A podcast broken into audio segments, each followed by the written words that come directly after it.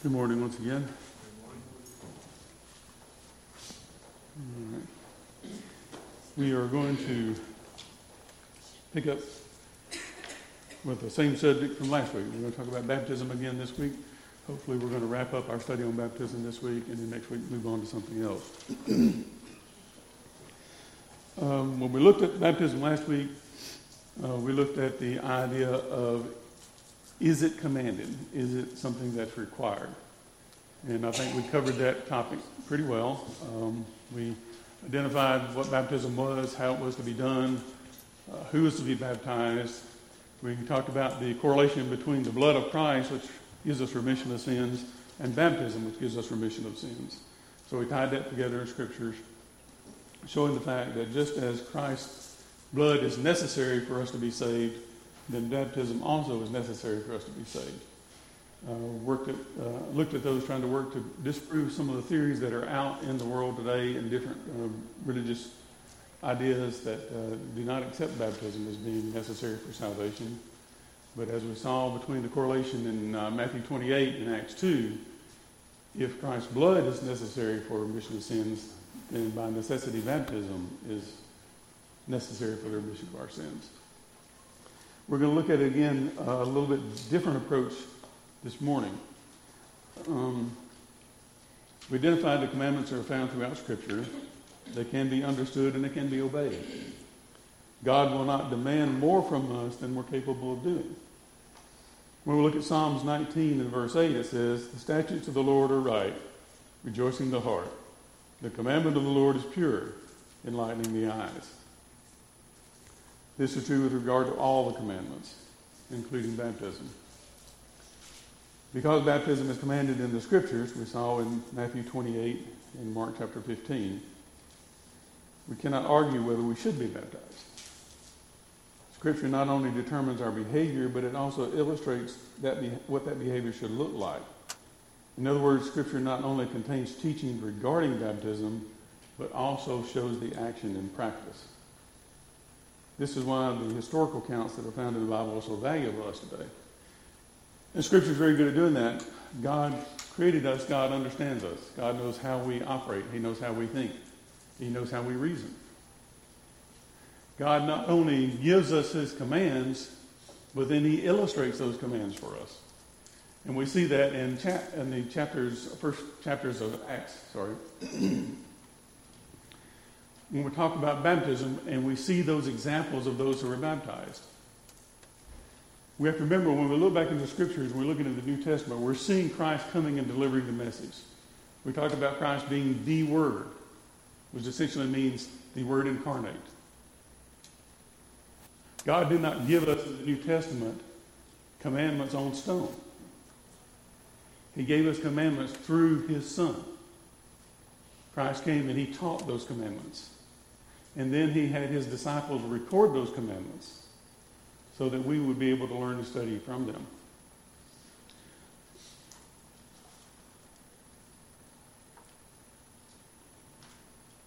When we look in the scriptures, we see what we call the Gospels Matthew, Mark, Luke, and John. We see the Son of God as he, come to the, he came to the earth and he taught in the the lessons that he gave us and examples he gave us and the commandments that he gave us. When we leave the Gospels and we move into the book of Acts, we're talking now about the Acts of the Apostles. This is what happened at that time frame after Christ had left earth. But he had left commandments to the apostles and to mankind as to what they should do. When we read in the example of Christ, we'll see a number of times that Christ talks about healing someone. He says, your sins are forgiven you. Christ can do that. Christ is divine. Christ is part of the Godhead. Christ has the authority and the power to forgive sins immediately. And he did so. But once Christ left this earth, we are now under the discipleship, I guess, of Christ through the apostles. The apostles do not have that authority. The apostles could not forgive sins immediately the way that Christ does because the apostles were not divine beings. They were not part of the Godhead. So there had to be a different method at that point. And that's what we see in the teachings of the apostles. That's what we see in Acts and these examples. The apostles are now picking up the ministry that Christ left off when he left the earth.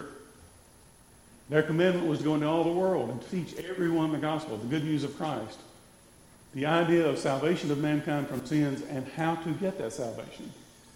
And that's what they did in the book of Acts. And you do not see the apostles making a statement that your sins are forgiven you because they cannot do that.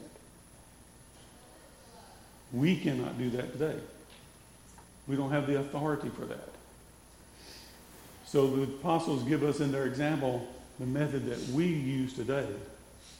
And that was through hearing the word, believing the word, repenting from our sins, turning away from those things that we were doing in the past, doing our best not to do those things again, confessing the fact that we believe Christ is the Son of God, and we believe Christ was the Messiah who came and offered himself for the salvation of our sins, and being, being baptized in the example that he gave us for that remission of sins.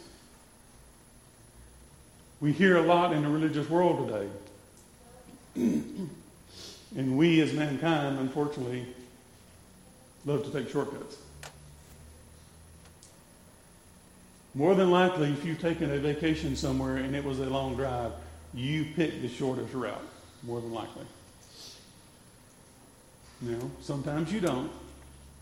But most people are going to pick the shortest route. They want to get there. They want to get that luggage unloaded. They want to get into that room, and then they want to start their vacation.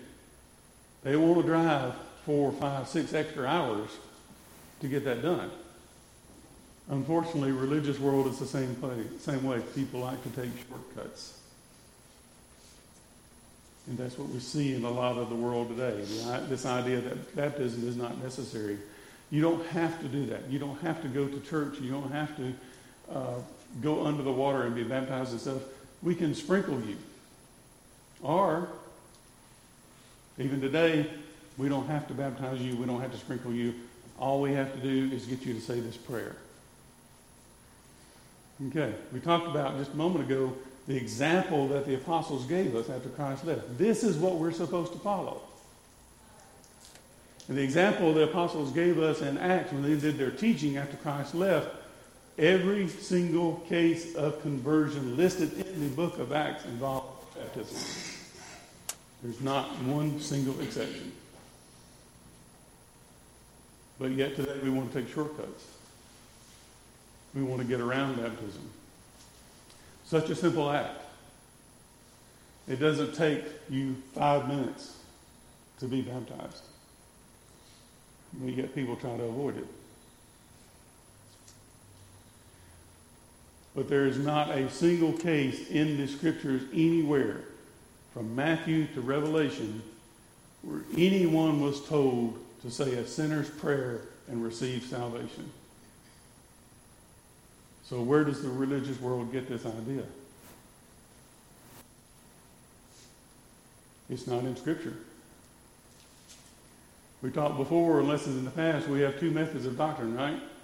God's doctrine and man's doctrine. Who are we to follow? God's doctrine, right? So, if this idea of the sinner's prayer, if this idea of faith only is not found in the scriptures in any example anywhere, is this God's doctrine? Can't be, can it? So, looking into this a little further, when we consider what the Bible teaches about baptism, we must look closely at the behavior of those who lived during the first century. Did they practice baptism by immersion? If so, why would we do otherwise? These were the ones who were to bring God's word to us, inspired by the Holy Spirit. If they did it in this method, does it seem reasonable there was a purpose of that? Did they feel a sense of urgency associated with baptism? If they did, should we treat baptism in any other way? Should not be it be should not it be as important to us and as urgent to us as it was to them in the first century? Did they understand baptism was to play an integral part in one's salvation? If so, how can we teach something different? The examples recorded in Scripture cannot be ignored, for they show us how to put God's commandments into practice. We are to learn from those who obeyed God and avoid making the same mistakes as those who did not. And that's what we're going to try to look at today. We talked about the fact of who should be baptized last week. We're going to see some examples of that. When we look back in Acts chapter 8 and in chapter 19, we go back, it leads us back to the Great Commission, which declares the universal nature of the gospel. And In Matthew 28 19 says, Go therefore and make disciples of all nations, baptizing them in the name of the Father, and the Son, and the Holy Spirit. And then Mark 16 and 15, it says, Go into all the world and proclaim the gospel to all creation. The saving gospel message is obviously not reserved for one race or for one nationality. God sent Christ who brought the gospel, the good news, to the Israelite nation. but what did he tell the Israelite nation? That it's going to be for the entire world. The promise of Abraham's seed was to bless the entire world, not just to bless the nation of Israel. Hebrews 2 9 declares that God died for everyone. I mean, Jesus died for everyone. Jesus crowned with glory and honor because of the suffering of death, so that by the grace of God he might taste death for everyone. We don't get to choose who becomes a Christian and who doesn't. It's not up to us. We teach the word, we plant the seed, and then that person makes up their mind, and then God accepts them if they truly obey.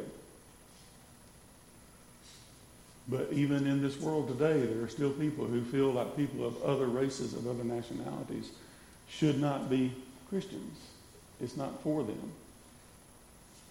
But that's not what the Scripture tells us. We make the assumption that they may not accept it. But that's our assumption. I read an article a couple years ago. You think back to around 2015 and we saw in the news about the mass migration of people from the Middle East into European countries. And European countries were upset and they were trying to figure out what to do with this and they were worried about what would happen when all these people came in. One of the major concerns with these people were Muslim. And they didn't really want them in their country. Their customs were different, their beliefs were different. But what was really interesting when I read the article was the fact that a large percentage of the European churches were virtually empty in that time frame because the people of Europe had left the faith. They weren't coming to church. They weren't attending services on Sunday. They weren't coming and giving of their means. They weren't coming partaking of the Lord's Supper. But shortly after this migration, the churches in Europe were filled. Who were they filled by? The people who came from the Muslim countries. When they lived at home, they were forced to obey Muslim law. And they had to observe Muslim customs. But they didn't want to. They were forced to. Once they left that country and they were freed from those laws and those oppressions, they converted to Christianity. And they began to fill the churches that the people there had deserted. So we never know what might happen by teaching the word. We never know who might obey and who might not. The assumptions that we make are not always true. The urgency of the gospel of obedience is seen in Philip's teaching and baptizing of the eunuch. We see that in Acts chapter 8 again. An angel of the Lord spoke to Philip and instructed him to go to the road that goes down from Jerusalem to Gaza. And if anything, this will teach us the value of one single soul.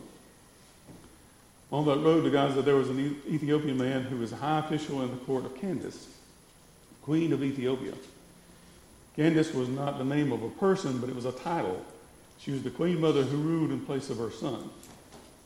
In Acts 2, we saw many nations present at the day of Pentecost and the gospel message being preached to every person there. We continue to see the advancing of the gospel. But the scriptures do not look at culture or race or nationality, but at the spirit that God has given every man. There's no partiality in Christ. We're also told that this Ethiopian was in charge of the whole treasury of the queen. This is a man with immense power and stature in the nation of Ethiopia. This is a man that God wants Philip to encounter. While on his way home, the, eunuch is reading from the prophet Isaiah. The Spirit tells Philip to go and join his chariot. Philip has come upon this complete stranger in the desert. On this road, he asks the eunuch if he understands what he's reading. Many people are surprised to learn that the scriptures can be understood. A lot of people in the world today do not feel that they can understand the scriptures if they read it. They feel like they have to go to their minister, to their priest, to a scholar of some time to have them interpret the scriptures for them. But the Bible tells us it's for all men. It doesn't say we have to have someone read it for us. All we have to do is be willing to read it for ourselves. Other people have been taught that everything is a matter of personal interpretation. Notice when Philip is talking to the eunuch, when he asks the question, he says, What? He doesn't say, What is your interpretation of what you're reading, does he? He didn't ask the eunuch, What is your idea of what the scripture says? Philip's asked if the eunuch understands the message. So we realize there is a message to understand, and the scripture the eunuch was reading was not open to hundreds of different, of inter- hundreds of different interpretations on which no one can agree. The Bible tells us the prophecy of Scripture is not open to private interpretation. That means I'm not free to interpret the way I want, and you interpret the way you want. Someone else interprets the way that they want, and then we come together and say everybody's fine. What Scripture tells us is there is an interpretation God wants, and this book tells us how to find it. And that's our responsibility. Not to decide what we want, but not what God wants. All we know from the text that Philip was all we know from the text is that Philip was preaching Jesus to the eunuch. However, the discussion about receiving the grace of God, having forgiveness of sins, and becoming a disciple of Christ is clearly involved in the discussion. It's about baptism. We learn the importance of baptism in the scripture. If baptism was not important, if it was not necessary, or could not be done whenever one got around, or could be done whenever one got around to it, why did the eunuch ask to be baptized immediately? He was on a journey. He was an important man. He had taken time away from his home and his work and his business to come to Israel. And he was returning back. Now, most of us have had a job, right? We understand that once we leave that job, we take a vacation, we come back, there's a lot of work that's left, isn't it? It all piled up while we were gone. The other people in the office or on the line didn't come and do our work while we were gone. They just let it sit. And then when we get back, we have an overload.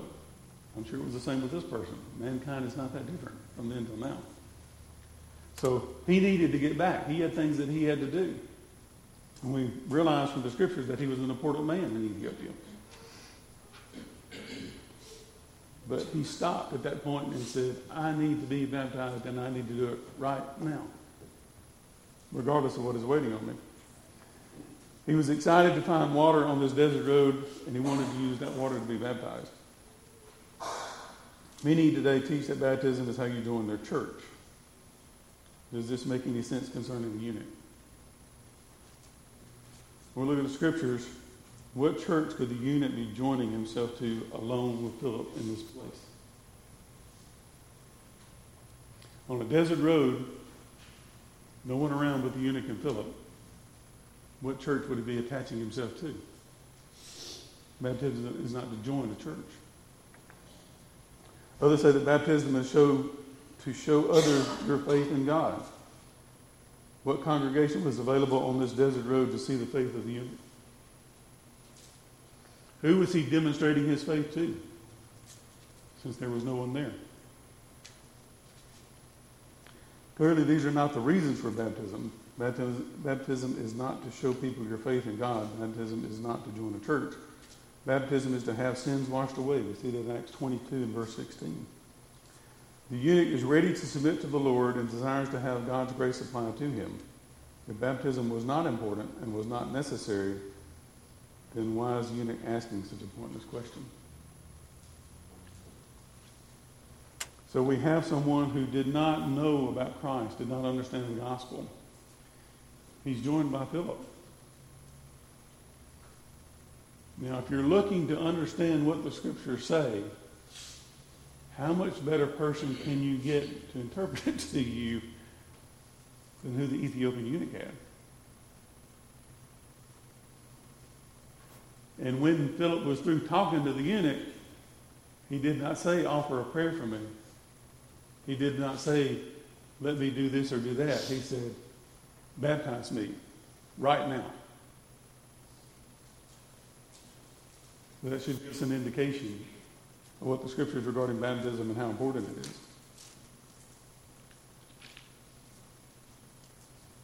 You know, wants to know what prevents him from being baptized. Philip responds, the only thing preventing baptism is the eunuch believing with all his heart.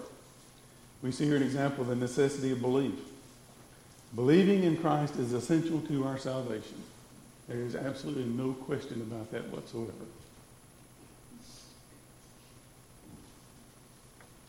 But it's not in the way that's portrayed by many today. The apostle explains to the eunuch that belief in Christ is not a precursor to his salvation, but it's a precursor to baptism, which brings about his salvation. Philip does not stop when the eunuch believes in Christ, instructs him to offer a prayer to be saved. Philip immediately takes him down into the water and baptizes him. And then after the baptism, the eunuch goes away rejoicing. Mean, there's something else here, too. After the eunuch believed, he didn't leave rejoicing, did he? He didn't leave rejoicing until after he was baptized. If he did not have faith, if he did not have belief, he would not have been baptized. But even though he had that faith, he understood that's not the point of his salvation.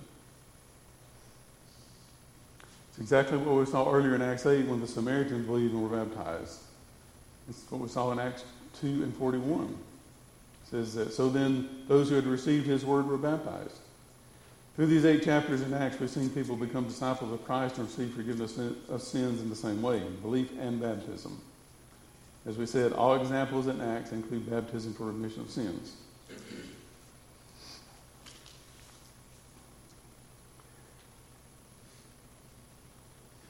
Also, besides religious individuals who have never been baptized, individuals who baptize either in an improper manner or for the wrong reason have to submit to proper baptism. Find an example of this in Acts 19, verses 1 through 5. In this passage, Paul came to Ephesus and identified some disciples who were baptized into John's baptism. At this point, was no longer valid. Despite being sincere regarding their previous immersion, the individuals were taught by Paul about Jesus and were subsequently baptized in the name of the Lord Jesus. Instead of arguing that their former actions were good enough, the men submitted themselves to the apostles' teaching and were baptized again. Why would anyone risk doing otherwise? We look a little further, we go over to Acts 10 and we see Cornelius. We've talked about Cornelius before. He was a Gentile and a devout man who feared God, the scriptures tell us. Careful study of the passage will yield a great deal of information about the centurion. First, the officer referred to God. So why is that unusual? Any thoughts? He was Roman. He was Roman. He was an officer in the Roman army. What was the Roman religion at the time? The gods, the Greek gods has changed their name to Roman names. Right. Romans had many gods. They adopted from the Greek. But he did not say gods. He said singular, plural, not plural. He said God.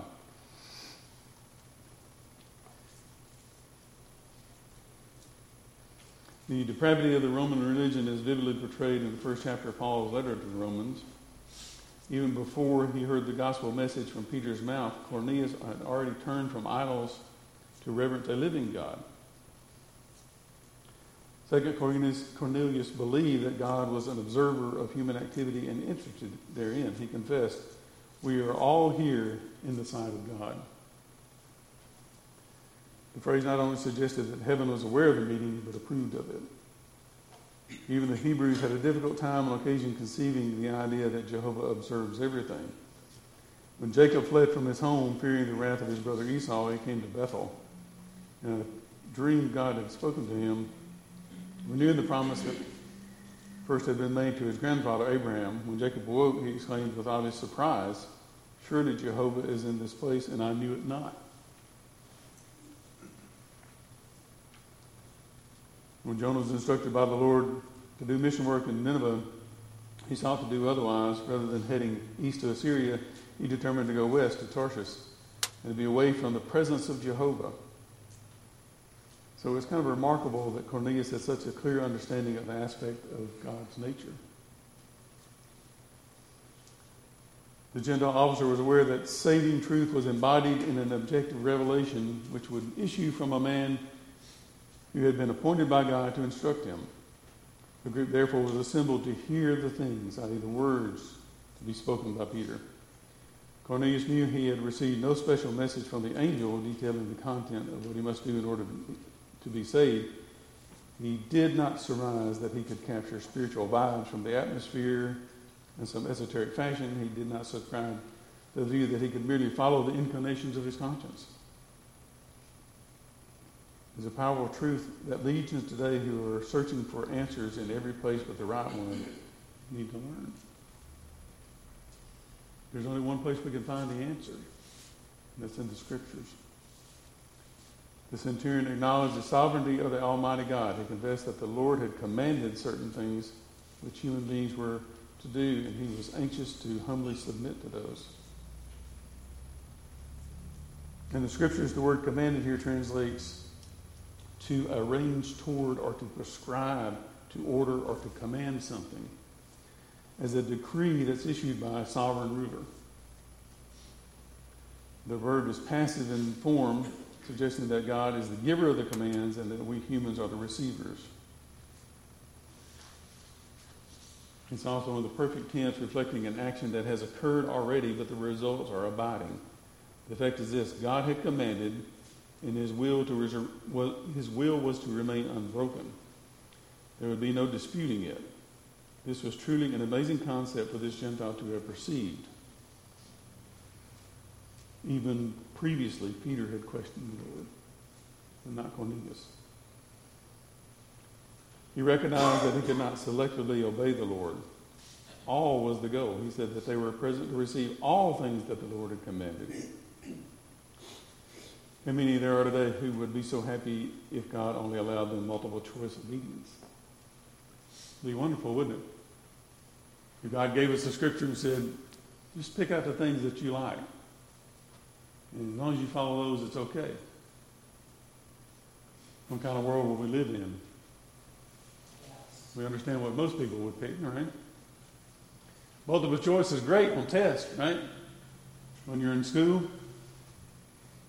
I've told uh, Kelly before, since she's in school, that when I was in college, I had one teacher come in. Don't believe she thought this out very well. She gave us a test that was about eight or ten pages long. She said, You work the problems that you want to work, and I'll grade you only on those. I found one on the first page I knew the answer to, and I turned it in. There were people in there for hours taking that test great if the gospel was that way, right? If we could pick one thing that we wanted to do and we knew we were saved and we would never have to do anything else, that would be great. Is that how the gospel works? I got one no. Anybody else? No? No? Then where do we get faith on?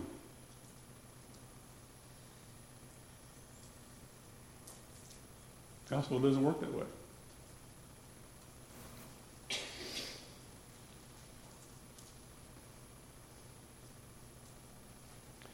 They would gladly believe if only they could dispense with baptism, or else they would be immersed if they didn't have to repent. Initially, Naaman the Assyrian was not terribly disturbed about dipping in a river cleansing from his leprosy. He just followed the Lord's location in the ceremony. He needed to learn that deliberate partial obedience is not obedience, is it? Centurion concluded the authority of Peter, an apostle, as a spokesman for deity. He suggested that he and his family were there to hear from Peter the things that God commanded his apostle to tell them. Peter's words would carry as much weight as if the Lord had spoken to him personally. That's what the scriptures are supposed to do for us, is it not? Christ had all authority, still has all authority. But then he gave authority to his apostles who recorded for us. So the words that the apostles spoke, the words that are recorded in Scripture, should to us have just as much authority as if Jesus spoke them to us himself.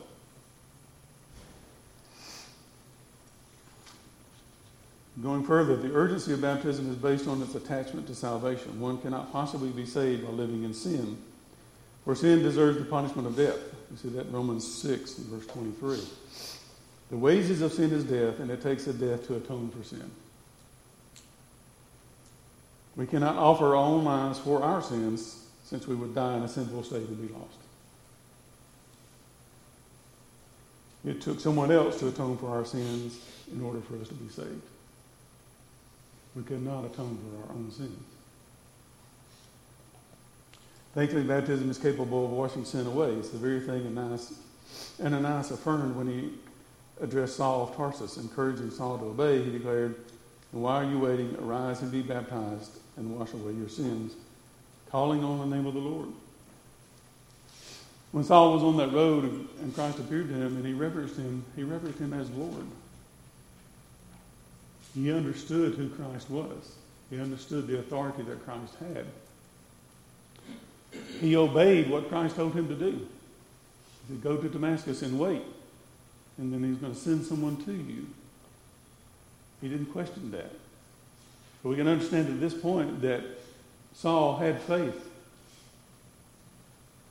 But yet, when Ananias got to him, he said, Wash away your sins, be baptized. So, if salvation was received at the point of faith, Saul would have been saved on the road. But Ananias told him he wasn't. Because the blood of Jesus cleanses us from our sins, we must conclude that we contact his saving blood when we're baptized.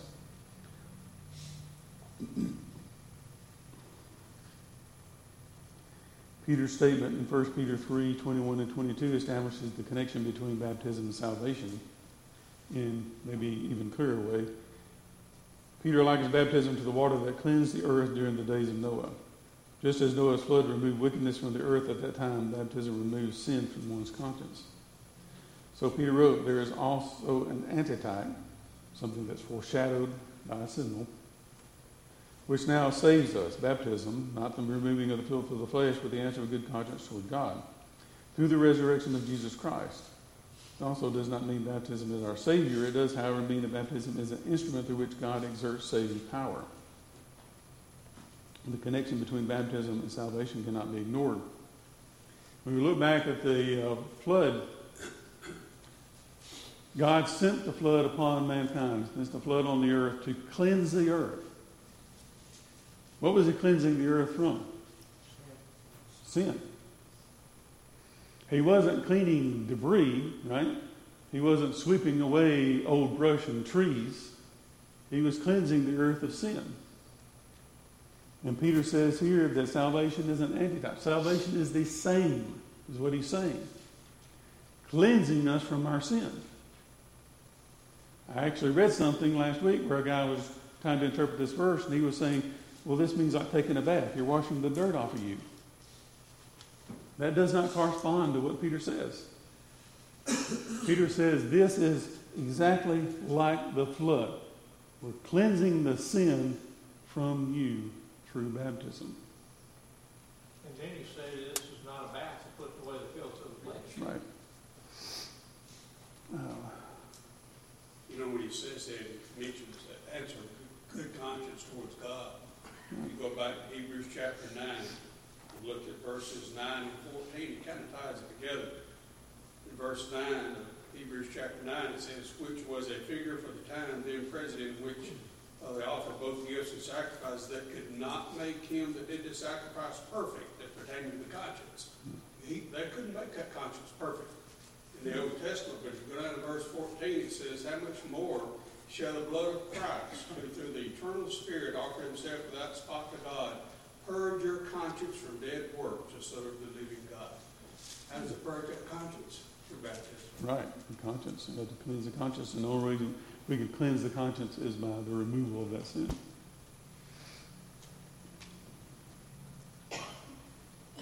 So we look a little further here about God's part in baptism, and we're about out of time. So, as a result of baptism, God redeems the penitent believer through the blood of Jesus Christ. As a result of baptism, God forgives the penitent believer of his or her sins. As a result of baptism, God adds the penitent believer to Christ's church. As a result of baptism, God sanctifies the penitent believer by making him or her part of a chosen generation, a royal priesthood, a holy nation. As a result of baptism, God justifies the penitent believer freely by his grace through the redemption that is in Jesus Christ. As a result, the Bible teaches that baptism is a burial in water for the remission of sins that by necessity excludes any and every other opposing doctrine. The Bible is simply what man has made confusing. The Bible in itself is not confusing, but man makes it so. It's like we've discussed before. If you're discussing a topic and the person you're talking with goes around and around and around and around and around to get to their supposed biblical point, you can be pretty sure that they're not correct. Because the Bible is very straightforward. God does not ask us, God commands us. Right? You know, when the command is given, it's usually not vague. So, all right, well, thank you very much, and that'll conclude our study on baptism, and then next week we will move on to another topic.